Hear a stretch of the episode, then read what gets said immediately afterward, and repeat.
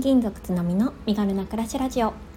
この番組は全国転勤をする夫を持つ私が家族と共に身軽に快適に暮らすための工夫思考や学びを毎日共有するチャンネルです。2歳4歳の子育てワーママライフ読んだ本のことなど34歳のありのままをお伝えします。おはようございます。こんにちは。こんばんは。つのみです。え4月21日金曜日です。皆様いかがお過ごしでしょうか？1週間ね今日で終わりますね。お疲れ様でした。今週はどんな1週間だったでしょうか、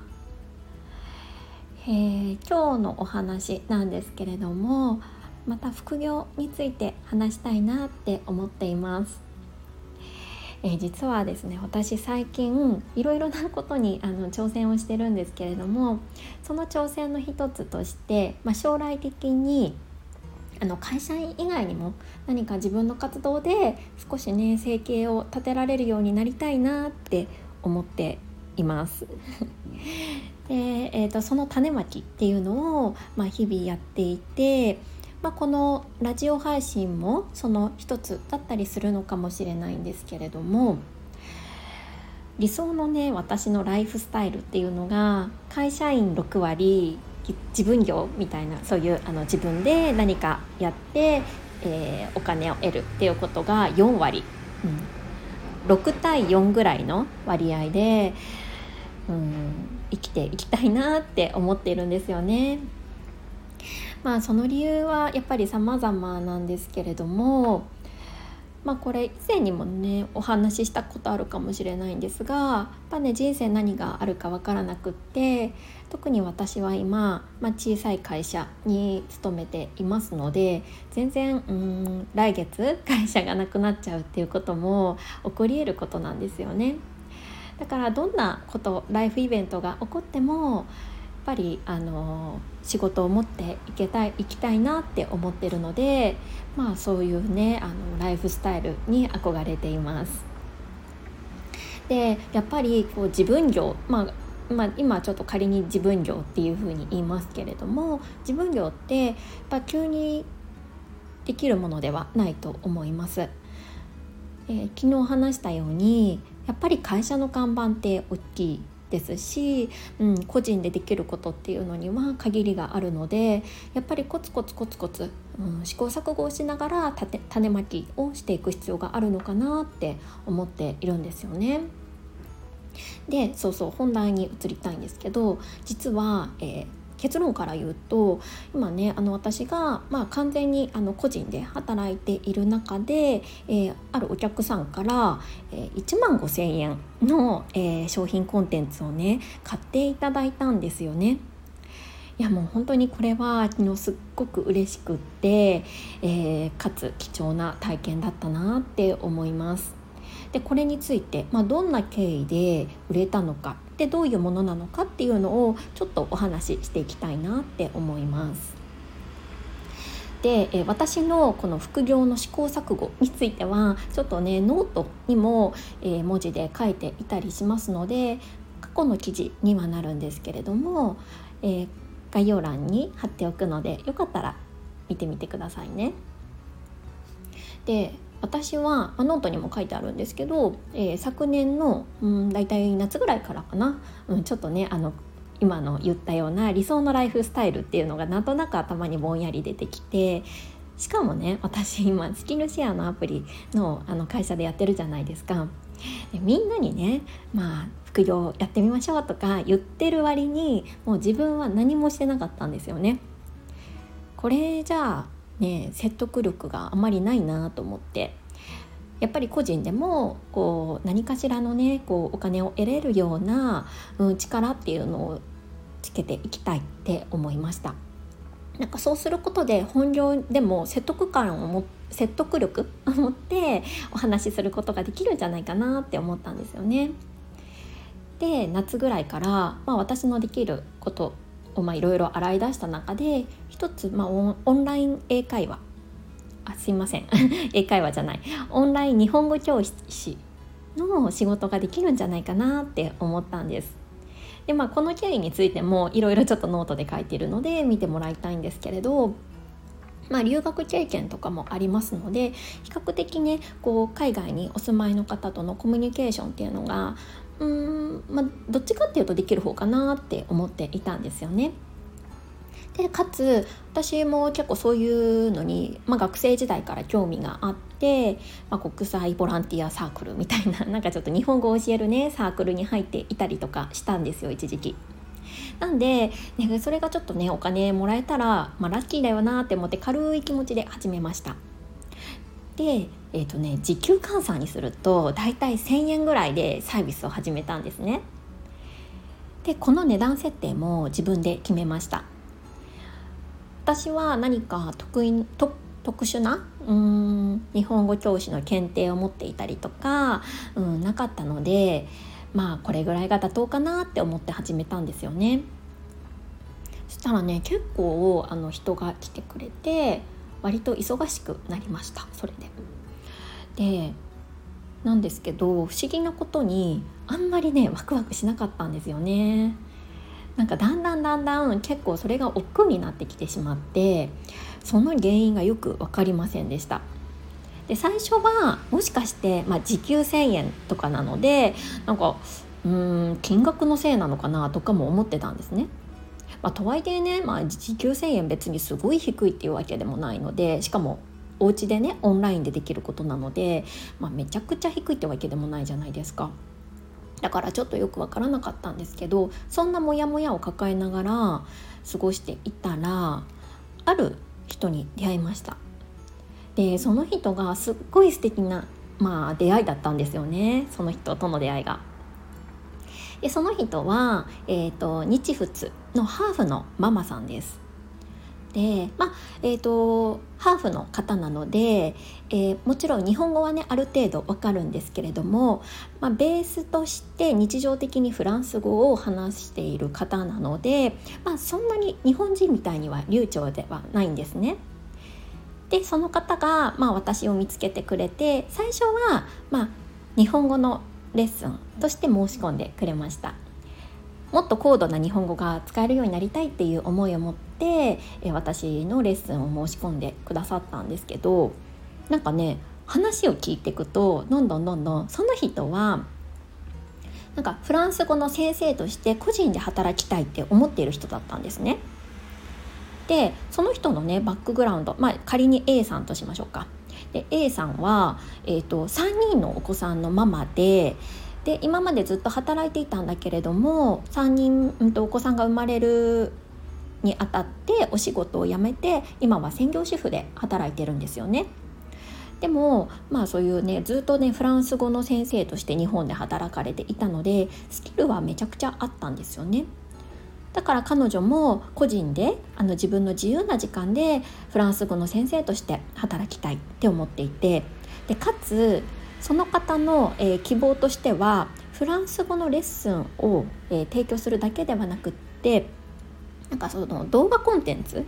えーと、フランス語のこう発音とかちょっと特殊なのでそういう動画コンテンツとして販売してで、まあ、自分が働かなくても稼働しなくてもお金が入るような仕組み作りをしたいなっていう夢がありました。でその夢を聞いてなんかもうすっごいなんかこう応援したくなっちゃってなんかもう私もなんか応援しますみたいな感じで なんか頼まれてもないのになんかいろいろねこうした方がいいんじゃないかとかなんかここの文言ちょっと変えた方がいいんじゃないかとかなんかこういうインスタの出し方した方がいいんじゃないかみたいなことをねあの言うようになったんですよ。全くね私何の専門家でもないですしそもそもねインスタさえもしてないのに でもなんかまあ一応そのアプリ運営を10年間やってきたっていう経験があったので、まあ、そのね本業で培ったあの今までのねスキルっていうのを生かしながらアドバイスをしていました。私個人ちょっと脱線するんですけど個人ではインスタグラムはやってないんですが、えー、会社のねあの会社アカウントのインスタグラムとか SNS の運用、まあ、中の人としてやってるんですね。うん、なんで、まあ、ちょっとだけねそういうお話もしたりとかしていたら、まあ、その方からねこう言われたんですよ。角見さん日本語教師やめた方がいいよって言われて なんか絶対合ってないと思うって言われたんですよね。ねもうすごい衝撃でまあ確かにそうだなって思ったんですよね。もうその方その A さんとのもうレッスンはもうほぼ日本語の話はしてなくって なんかどちらかというとその A さんのそのビジネスというか自分ビジネスをどうやってあの形にしていくかみたいな話があの多かったんで全然日本語のレッスンじゃなかったんですよね。で A さんから言われたことのもう一つはなんか角見さんは日本語のレッスンの話をしてる時よりもこういううん自分業の話とか、まあ、副業の話とかをしてる時の方が生き生きしてるしすごいなんか胸に刺さるからそっち知った方がいいんじゃないって言われたんですよね。そうなんか結構それが私の中で大きな転機になったんですよね。でねあの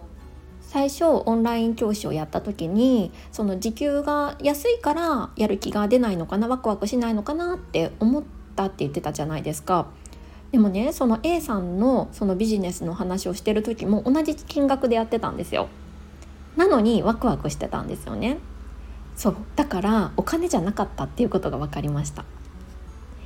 なんで私はあオンライン日本語教師はこれじゃないって 思ったんですよね。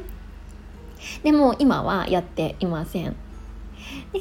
そのね A さんからのアドバイスをいただいてなんかね私もそういうちょっとお話ができる人間になりたいって思っていろいろちょっとね調べたりとかやっていてで、えーと、今ねこうモッシュっていう、えーと、MOSH っていうネットで個人が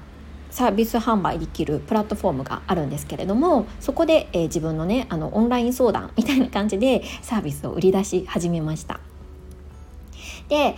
うんと、実はこのこのプラットフォームなんかよく見たら、えーと Voicy パーソナリティのマーチさんとかもねこのプラットフォームでご自身のオンラインレッスンされていたりしますね。だから結構多くの方が使われているプラットフォームなのかなって思うんですけれども本当に簡単にアカウントもできますし無料で使うことができます。でこれでね販売を始めてであの実はその A さんから「角見さんもうちょっと自分の価格上げた方がいいと思うよ」っていう話もしていただいたんですね。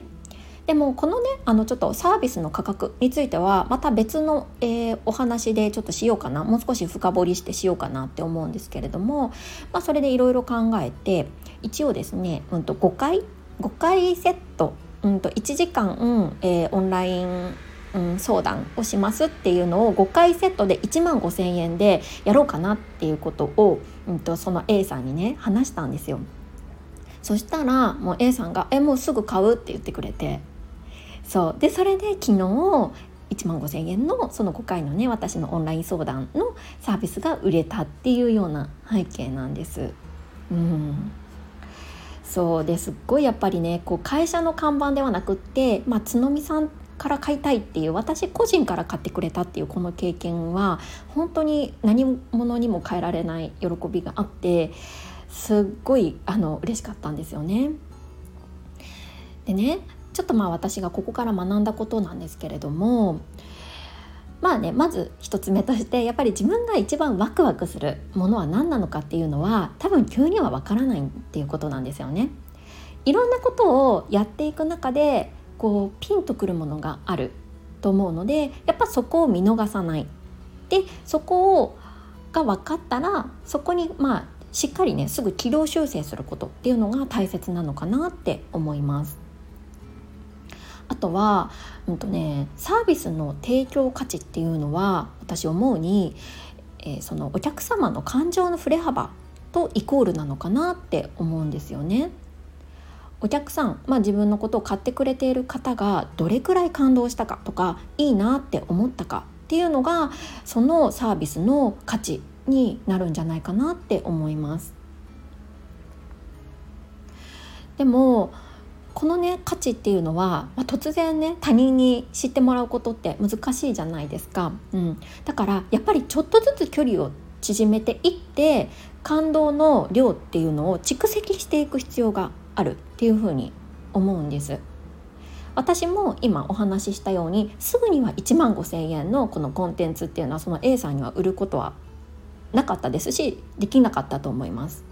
でもその1,000円っていう時給1,000円のところから、まあ、日本語のレッスンからちょっとずつちょっとずつもうあの距離を縮めて多分その中で A さんの感動量っていうのの蓄積がちょっとずつ積み重なっていった結果だったと思うんですよね。うん、なんかねこれあの人とお付き合いする時も一緒かなって思うんですよ。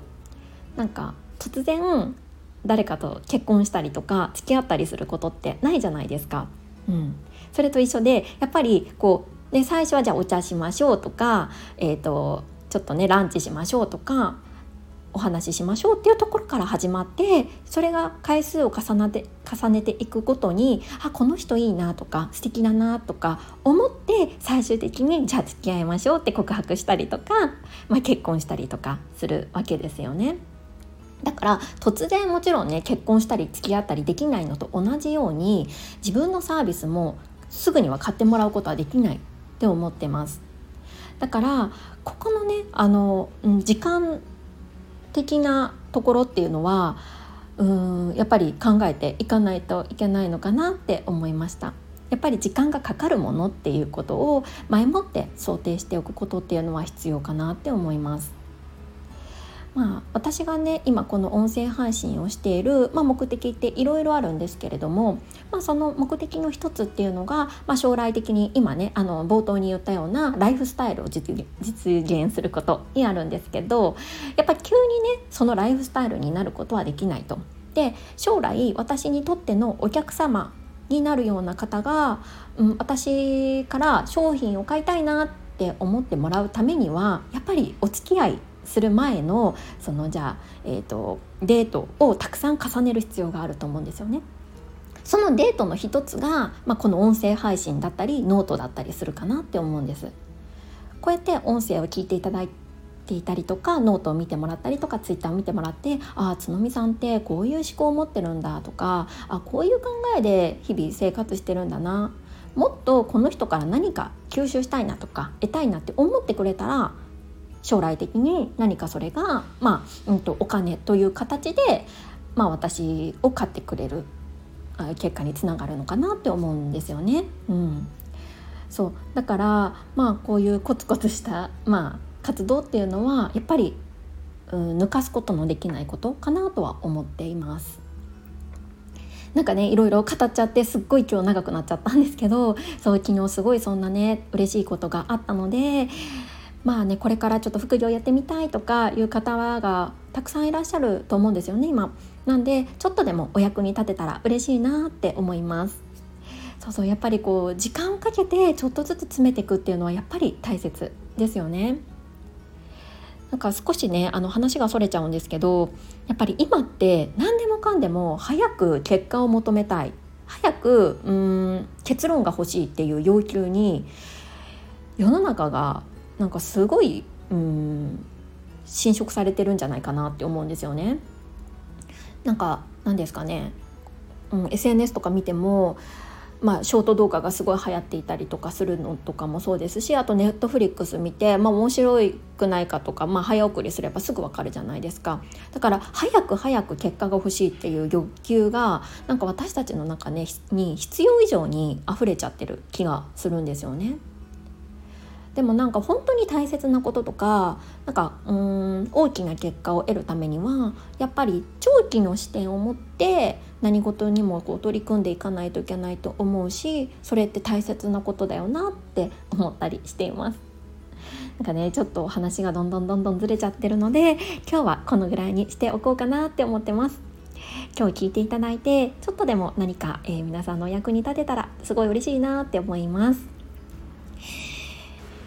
で、えーと、コメント返しはすごい長くなっちゃったので次回にしようかなって思うんですけれども最後に、えー、お知らせだけさせてください、えー、明日ですね、えー、土曜日の、え20時半過ぎぐらいかなから、えーと、ちょっとね夫婦でゆるっと雑談会をしようかなって思っています。でテーマはねまだあんま決めてないんですけれどもでもなんか今ねこう話しててやっぱ働き方の話とかしたいかもってちょっと思い始めたので、まあ、夫はねずっと同じ会社にあの勤めているサラリーマン。で、まあ、私は1回転職をしてこんな仕事をしているので、まあ、ちょっとね働き方とかについて仕事のこととかも話したらいいなーなんて思ってます。でもなんかそんなねあの堅苦しい感じには絶対したくなくって なんかもう本当に夫婦で話すようにもうお酒片手に、まあ、ゆるゆると話したいなって思ってるのでお耳の空いてらっしゃる方そして興味を持っていただいた方は是非お越しいただけると嬉しいです。はい、えー、長くなっちゃいましたが、えー、今日はここまでにしようかなと思います。えー、明日はねちょっと個人的にとっても楽しみなことがあってるので、えー、今日はね本当にワクワクしてますもしかしたら、えー、そうですねあのちょっとねあのある人に会うんですけれどもその人から OK もらったらその話もね、えー、ラジオ配信の中でしたいなって思うので楽しみにしててください。はいここまで聞いてくださった方本当にありがとうございます、えー、素敵な一日をお過ごしください。それではまた明日。